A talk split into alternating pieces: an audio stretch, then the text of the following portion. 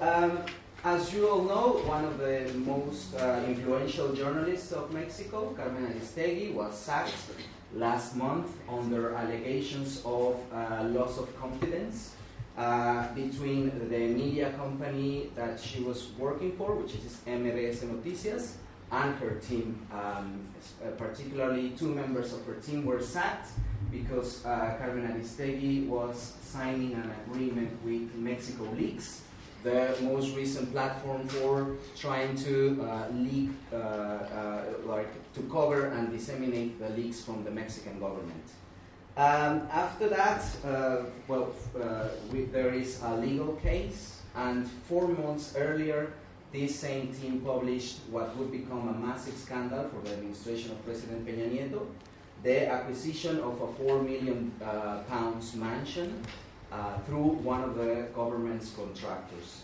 So, of course, this has some implications, and we would like to address them. What are the implications for the freedom of expression in Mexico? And what is the role of media and its relation to political power in our country? So, for that, we have uh, Jose Antonio Brambila and Dr. Ella McPherson uh, that are coming to, to give us their point of view. Uh, we're going to start with Jose Antonio. Uh, Jose Antonio uh, he, uh, holds a bachelor's in communication from the Pan American University in Mexico City, uh, and he is a master in political science from the Colegio de México. His doctoral research is on the interaction between the media systems and the political systems from a comparative perspective. So uh, we're going to start with him. Um, okay, thank you very much. Thank you for inviting me to the UCL Mexican Society, Tonatiuh. I'm very happy to share this uh, panel with, El, with Dr. Ella and all you. As you know, it's a very important topic right now in Mexico. And so the title of this brief presentation is The Aristegui Fired and the Barriers to Investigative Journalism in Mexico. As you know, many things has been happening since, since top radio journalist Carmen Aristegui was sick from air about one month ago. That situation reminds us that the Aristegui affair, and this is important, is an open issue, and things are moving very fast. Last Friday, April 17, one federal judge, Judge Silva, accepted the so-called amparo, a Mexican legal procedure intended to defend citizens against government abuse. In this unprecedented amparo, the Judge Silva took into consideration the nature of the labor relation between Aristegui and MVS Radio, meaning that it's not only a conflict between two private actors rather than a public interest issue that involves the radio spectrum that belongs to the Mexicans, as you know. Another event that happened very recently in Mexico just three days ago was the cyber attacks that bring down Aristegui Noticias. These attacks coincide with the publication on Sunday morning of the publication of a journalistic piece called Fueron los Federales a very well documented journalistic work that reveals and denounces the, executa- the, exec- the, execu- the execution sorry, of civilians by the Mexican Federal Police. Sorry, if you want me to click on the presentation. Ah, it's, it's fine with the introduction. No problem. Uh, these recent events gave me the background that I need to talk about the core of this topic, to talk about the reasons behind Aristegui fired. As was argued by the company, MVS Radio, the origin of Aristegui's firing last month was her participation in Mexico Leaks, as you know, a new platform to leak information to set of very important media outlets. As was pointed out at, the moment, uh, at that moment by international and, and national media, the company's reaction seems to be disproportionate, at least. And as was mentioned in different parts, here and there, the fire was out of any economic logic as Aristegui radio program was one of the most successful radio programs in the country, with an audience of 18 million people, mainly in Mexico City, but beyond that. If we agree that this was a disproportionate reaction and beyond any economic logic, therefore we need to ask about the real reasons behind this, which are the real reasons behind um, her fired. And let me answer this in a very clear manner uh, as was pointed out by the international press, since the very first beginning, or rose lead to her journalistic work, specifically to President Peña Nieto White House scandal. This reportage about President Peña's $7 million mentioned in Las Lomas de Chapultepec, as you know, one of the wealthiest neighborhoods in Mexico City and Latin America, is one of the best investigative journalistic pieces written in Mexico in recent years. This work exposed the prevailing corruption at the very top level of the political system. The reportage discovered the conflict of interest between federal contractor and the president himself. The scandal destroyed public trust in Mexican government and set an agenda within the most prominent national and international news media. This occurred as President Peña was working to convince foreign investors of the benefits of investing in our country. The journalistic work is compared in importance to Watergate scandal that exposed President Nixon's illegal behavior in 1973 in the States, that ended with Nixon's resignation one year later. But meanwhile, journalists who disclosed the Watergate scandal, both Woodward and Carl Bernstein, remained at the Washington Post in spite of the pressure from Nixon administration. The investigative team who published the White House Gate in Mexico were fired. Meanwhile, in the US, Woodward and Bernstein won the Pulitzer Prize, as you know. In Mexico, Aristegui and 19 people lost their jobs. Woodward and Bernstein won the Pulitzer Prize for public service because investigative, investigative journalism is also a public good. Investigative reporting, also known as watchdog journalism or fourth state function of the press, is crucial not only to supply information that enhance public understanding, but also to hold officials and corporate actors to account and denounce government wrongdoing. In Mexico, the news organization commitment to investigative reporting remains crucial, as it may force political, political entities and bodies to take action, even when political institutions have systematically failed to hold public officials and corporations accountable. In societies as the Mexican, in which institutional check and balance do not function at all or not as supposed to function, investigative journalism is a force for democratization. Aristegui investigative journalism calls powers into account, as has been shown in the reportage about the Peña's White House, shed lights into the dark, darkest areas of the Mexican public life, as in the case of electoral fraud of uh, 2011, the so-called Monex Gate, enhance plurality through giving voice to an important social sector, such as the punctual coverage of the disappearance of the 43 students in Ayotzinapa, just to mention some of the most recent examples of all this. At the moment in which she and her team were fired, uh, they were working in information about Tlatlaya massacre, which involves the Minister of Defense. They also were working about the mention about a new mention of Luis Agaray, Secretary of Finance, at Malinalco, in a situation quite similar to the White House. Even when the rise of political pluralism and the increase in market competition opened the door for more voices in the media landscape in the last 20 years in Mexico, investigative journalism is not the rule but an exception in the country. Even when there are an outstanding example of investigative journalism pieces in Mexico and media outlets beyond Aristegui work, such as Proceso and MX magazines or Reporte Indigo and newspaper Reforma, it's fair to say that all these examples are exceptions because investigative journalism in Mexico faces at least three big barriers. Media concentration, the prevalence of clientelistic relations, and lastly, the journalistic weakness in the rule of law. All these dimensions that has been spun out for many scholars in Latin America and beyond, and applied to Mexico and other parts of Latin America. Mexico suffers one of the highest media concentration markets in the hemisphere. This situation favors the practice of so called market driven news, a practice in which profits and economic interests interference with journalistic values. In Mexico, market driven news is a distinguished by the spectacularization of the information and the dramatization and oversimplification of social movements and international conflicts. The situation turns worse in a context in which there is not a strong and autonomous public media broadcasters, as happened in other parts, for instance, in UK and other countries in Europe. The second barrier to investigative journalism is the prevalence of press-state clientelistic relations, in which the media receives license and concessions, including public spending money, in return of favorable coverage and support. A practice that still happens at subnational and national level, with the discretionary allocation of public money in the newspaper industry, as well as in the discretionary allocation of license and concessions in the electronic industry at federal level. Probably, if we want to understand the decisions of Family Vargas, the owners of MVS Radio. In this case, we need to analyze this dimension, but unfortunately, we do not have we don't have all the information yet.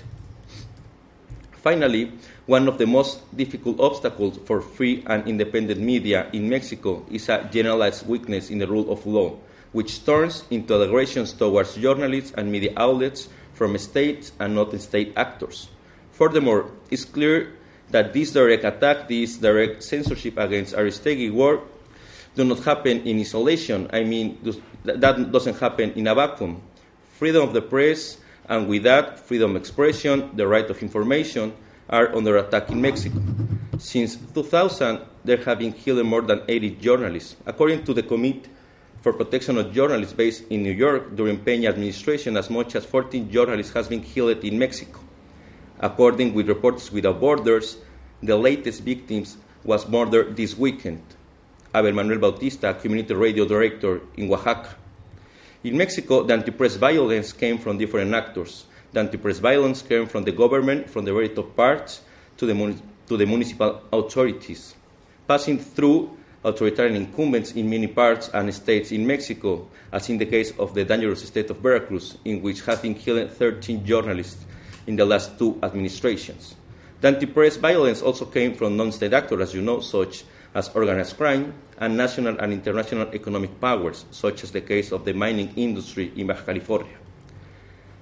One of the perverse dimensions of this anti-press violence in Mexico is the very high level of impunity.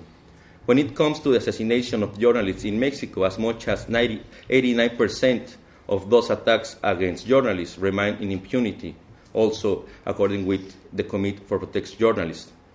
Following international reports about the Mexican case and the academic literature, the most notorious consequence of this impunity is the chilling effect that caused within journalists, editors, and media outlets.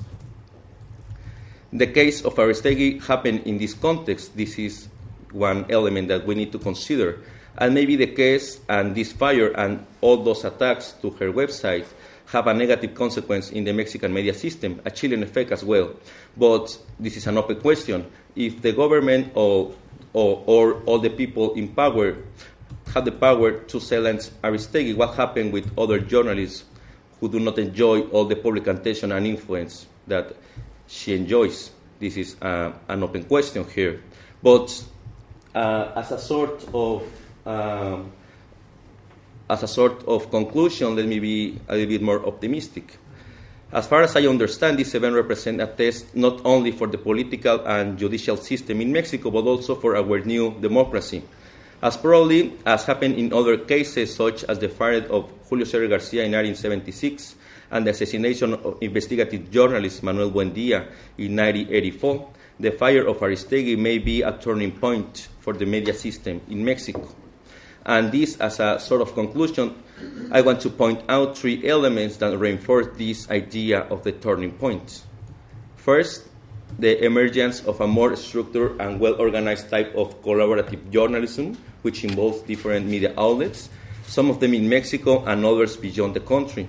This type of collaborative journalism may be a way to publish in a safety and successfully way journalistic works. We have uh, some examples, quite recent examples.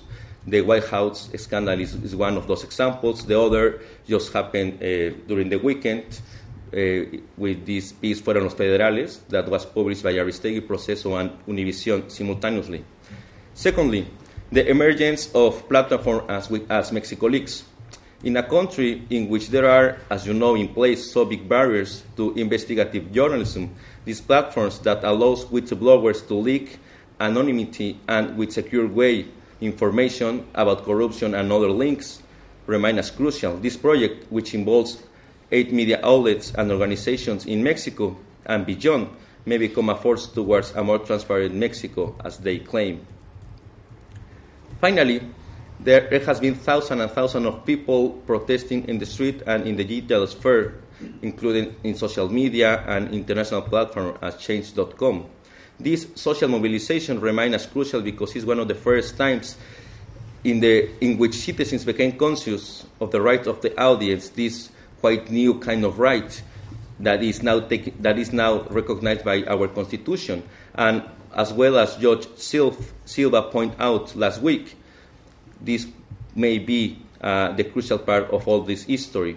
And also, it's important because when we refer and we talk about freedom of the press and freedom, freedom of expression, we need to refer to the citizens that are the more important actors in all this saga. Thank you.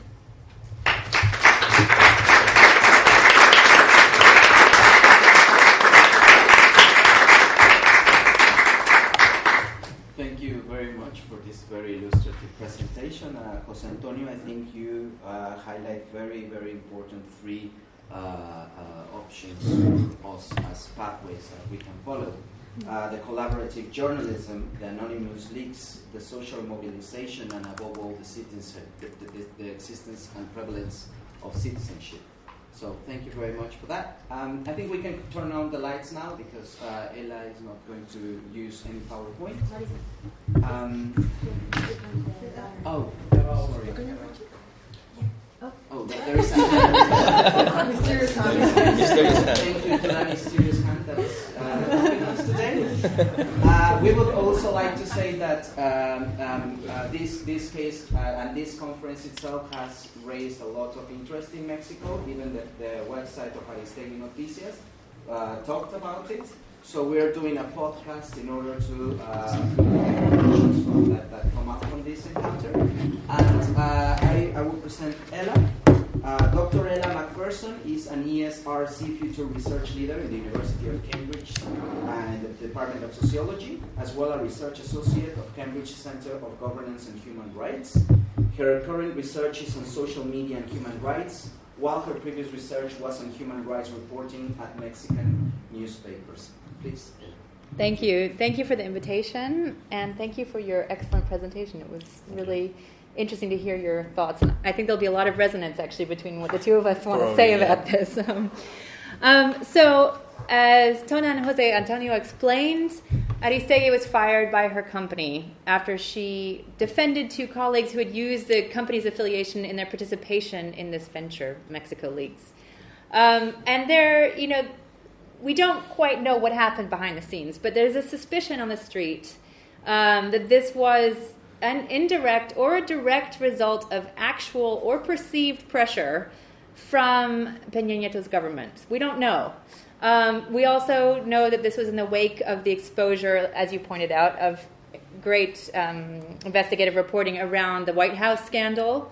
Um, furthermore, this is in the backdrop of a very turbulent time has the backdrop of a very turbulent time in Mexico, which um, the latest stage of which I think was set off um, by the situation of the enforced disappearance of in September of 43 students at the hands of the police, 42 of whom have not been heard from. So, um, getting the sack has created a huge uproar in Mexico and has garnered attention abroad. I mean, here we are. Um, there's a hashtag which I think, interestingly, thinking about that kind of international solidarity, is in English, which is hashtag um, Mexico wants Aristegui back, um, has been top trending in, in Mexico. And um, people are peti- uh, protesting and, and, petitioning to get her back.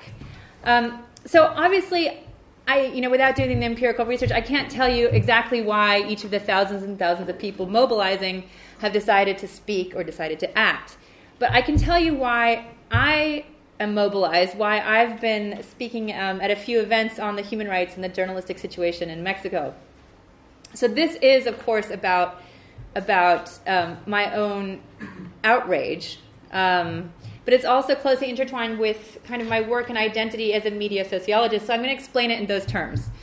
Um, and as a media sociologist who did a media ethnography of human rights reporting at Mexican newspapers in 2006, which um, was just at the cusp of this spike in violence we've seen until the present day. So it was a different time in 2006.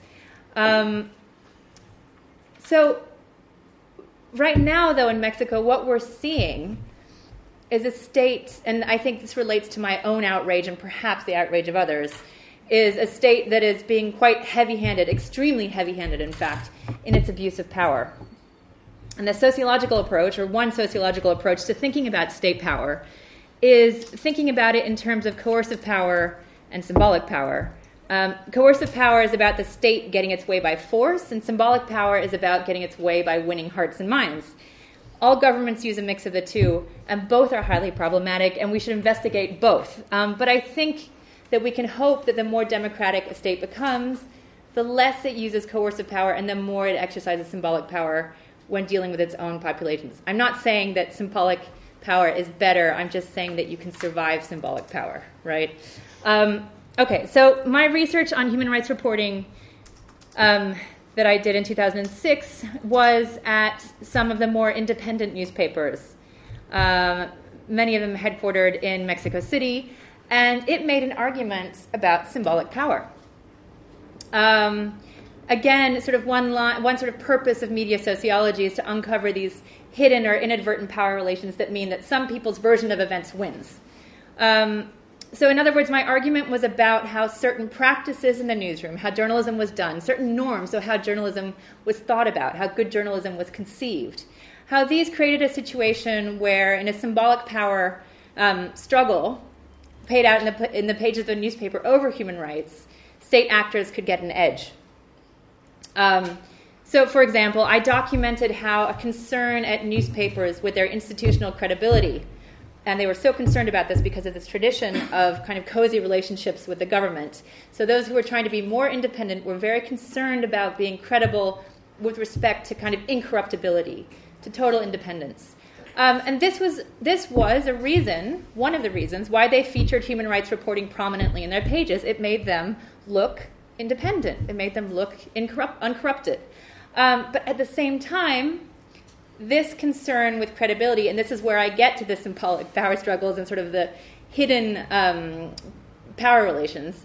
Um, they, this concern with credibility meant that these newspapers were very cautious with the introduction of human rights sources outside of the of the big established ones, and you might have this might include the government human rights commissions, which do not have um, well, they have some independence, but really a range of sort of performance on human rights um, or what they what journalists would often refer to as serious NGOs, um, which were the sort of very long established and big national and international ones. So the smaller or newer human rights NGOs were very susceptible. They had less resources to fight back on the symbolic terrain. They were tarred with what I call discrediting discourses. These were attacks on these NGOs' credibility. These were accusations of their financial and political corruption that were perpetuated by government officials that these NGOs had accused of violations. So the newspapers were worried about tainting their own credibility by association with these sources, and so the consequence was these sources would often be excluded from the news. Um, this, is an, this is a critique of symbolic power, right? This is obviously bad for the freedom of expression, for freedom of expression if we're thinking about who gets to express themselves via the media. Now, I wish that today we were talking about symbolic power struggles. I wish that we were talking about the unintended consequences of journalistic norms and even about things like the negative effects of commercialization on the freedom of expression. But I'm not talking about that. We're not talking about that. What we're talking about is a journalist fired, possibly, quite possibly, because she was too critical. We're talking about her website going under repeated cyber attacks. We're talking about bot attacks on social media of trending hashtags that correspond to protests against the disappearance of the 43 or the firing of Aristegui. Has um, anyone seen these bots? yeah. Yeah. Um, for those who haven't, do you know how they work? No? Maybe? So maybe I'll explain quickly. Um, the idea is that you have these hashtags, um, and like this, like this one, right? And so what you could do is um, uh, pay for a bunch of bots, which are sort of fake Twitter accounts, to corrupt this hashtag. And the way they do that is by um, using the hashtag, uh, but like associating it with with accounts that look junky, right? So the Twitter face is an egg. You know, it's not actually a picture. It will associate the hashtag with random stuff. So basically, the Twitter algorithm picks it up as spam. Um, if it's seen as spam, a spam hashtag, it drops down in the sort of algorithm outcome, which creates the top trending stuff. Okay, um, so in other words, what we're talking about today is the state's exercise of coercive power in response to symbolic counterpower. We're talking about a state that thinks it's okay to shut down the debate by force rather than engage with it in a hearts and minds battle that it still often has the resources to win. Um, we're talking about journalism in an extreme context, far from an ideal context.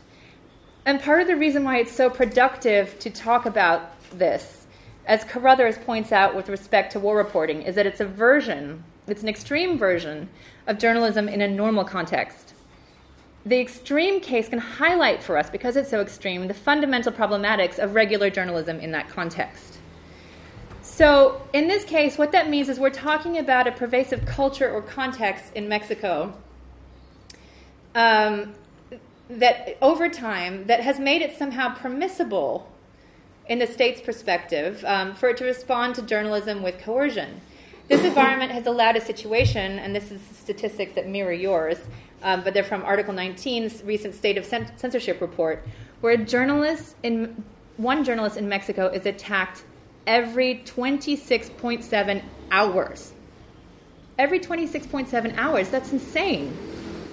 Um, there have been 10 murders and four disappearances of journalists during President Peña Nieto's tenure. All of those cases have been treated with impunity. In half of the attacks on journalists in 2014, the aggressor was a government official.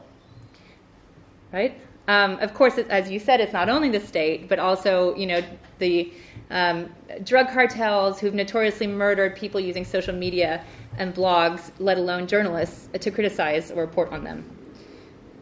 As Aristegui herself has alluded to, and you also made this point, um, we should be thinking beyond her individual case to um, thinking of her as a representative of re- repressed journalists and journalism all over Mexico. As you said, she's received this worldwide attention, um, but what of the hundreds of other journalists who don't have her fame, and thus a certain measure of protection and support? Um, in, in the research that I was referencing that I did in 2006, I didn't just interview journalists at the relatively independent newspapers in Mexico City, but also journalists who are operating under uh, much more authoritarian conditions in Chiapas and Oaxaca. They were subject to violence. Um, the newspaper owners had these cash for coverage relationships with politicians, and they had very little freedom or resources to pursue human rights reporting. But many of them still tried, right? They told me stories of resignation, they told me stories of resilience, they told me stories of resistance. They detailed how they kept reporting after being kidnapped and held hostage, after being beaten and having their cameras smashed, after having gunroom surround their newsrooms and hold them inside their newsroom for a month. Um, they told me about how their newspapers' owners would censor or cut coverage that might jeopardize a job for them in the state government. They told me about how they passed the stories that they wrote to colleagues at more open newspapers if their own newspapers wouldn't publish them. Um, I presented this their experiences at a conference, um, and one question I got was, "Why did they tell you all that? Wasn't it risky for them to tell you that?" Um, and I've been thinking about that since, and um, you know, wondering if, in a sense, I mean, it's not something I discuss with a journalist, but I wonder if, in a sense, they saw participating in my research as possibly another avenue for them for exercising their freedom of expression.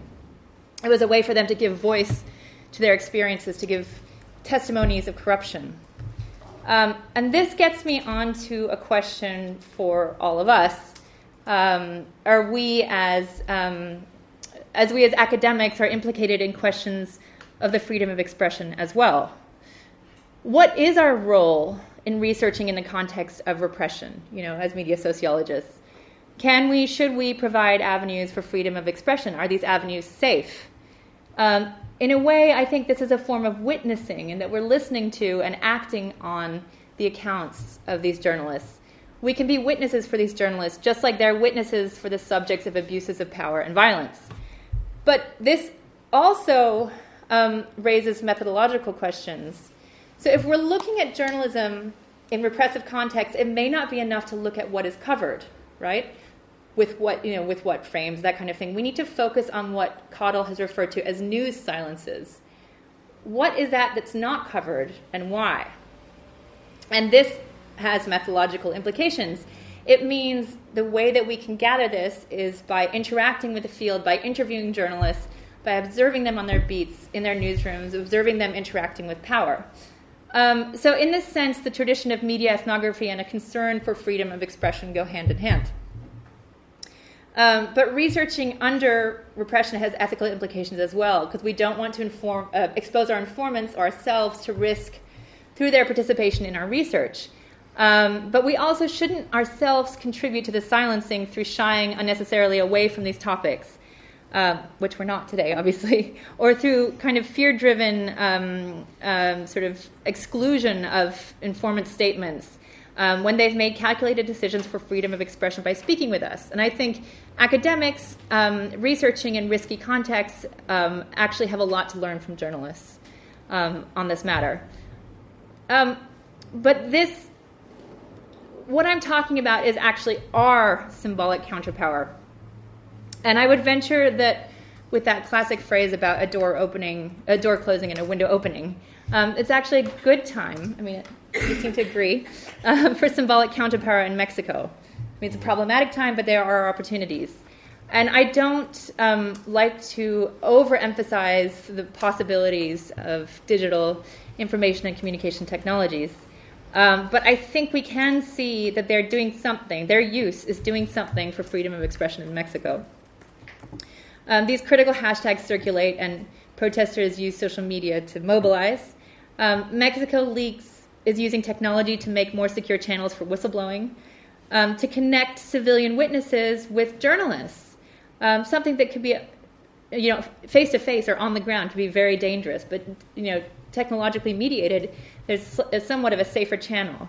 Um, and these journalists' aim, as the website says, is to amplify the voice of these whistleblowers. Um, and this is why it's so important we're here today that, uh, that, these events are happening here in London as well as elsewhere around the world. But I want to say a final caveat about this is that um, I think the oft overlooked aspect of freedom of expression is it's not just about the freedom to speak but also the ability to be heard. So, is all of this symbolic counterpower that we're exercising falling on deaf ears? Like, what is the government actually doing? What is actually happening in response to any of this protest, to social media um, dialogues, or you know this, these meetings? Um, furthermore, the ability to be heard. So, you know, once you get beyond the point where you have physical security, which obviously is still a major issue for um, ma- many journalists in Mexico um, and others. Um, so once you get beyond that, it, it's completely tied up in the power that you yourself have. So your ability to be heard is completely tied up in your own reputation, your financial resources, your status, etc. Um, which is why I urge that as much as we continue to focus our research and our, our sort of outrage on the state's exercise of coercive power, we also have to maintain a critical eye towards its exercise of symbolic power. Thanks. thank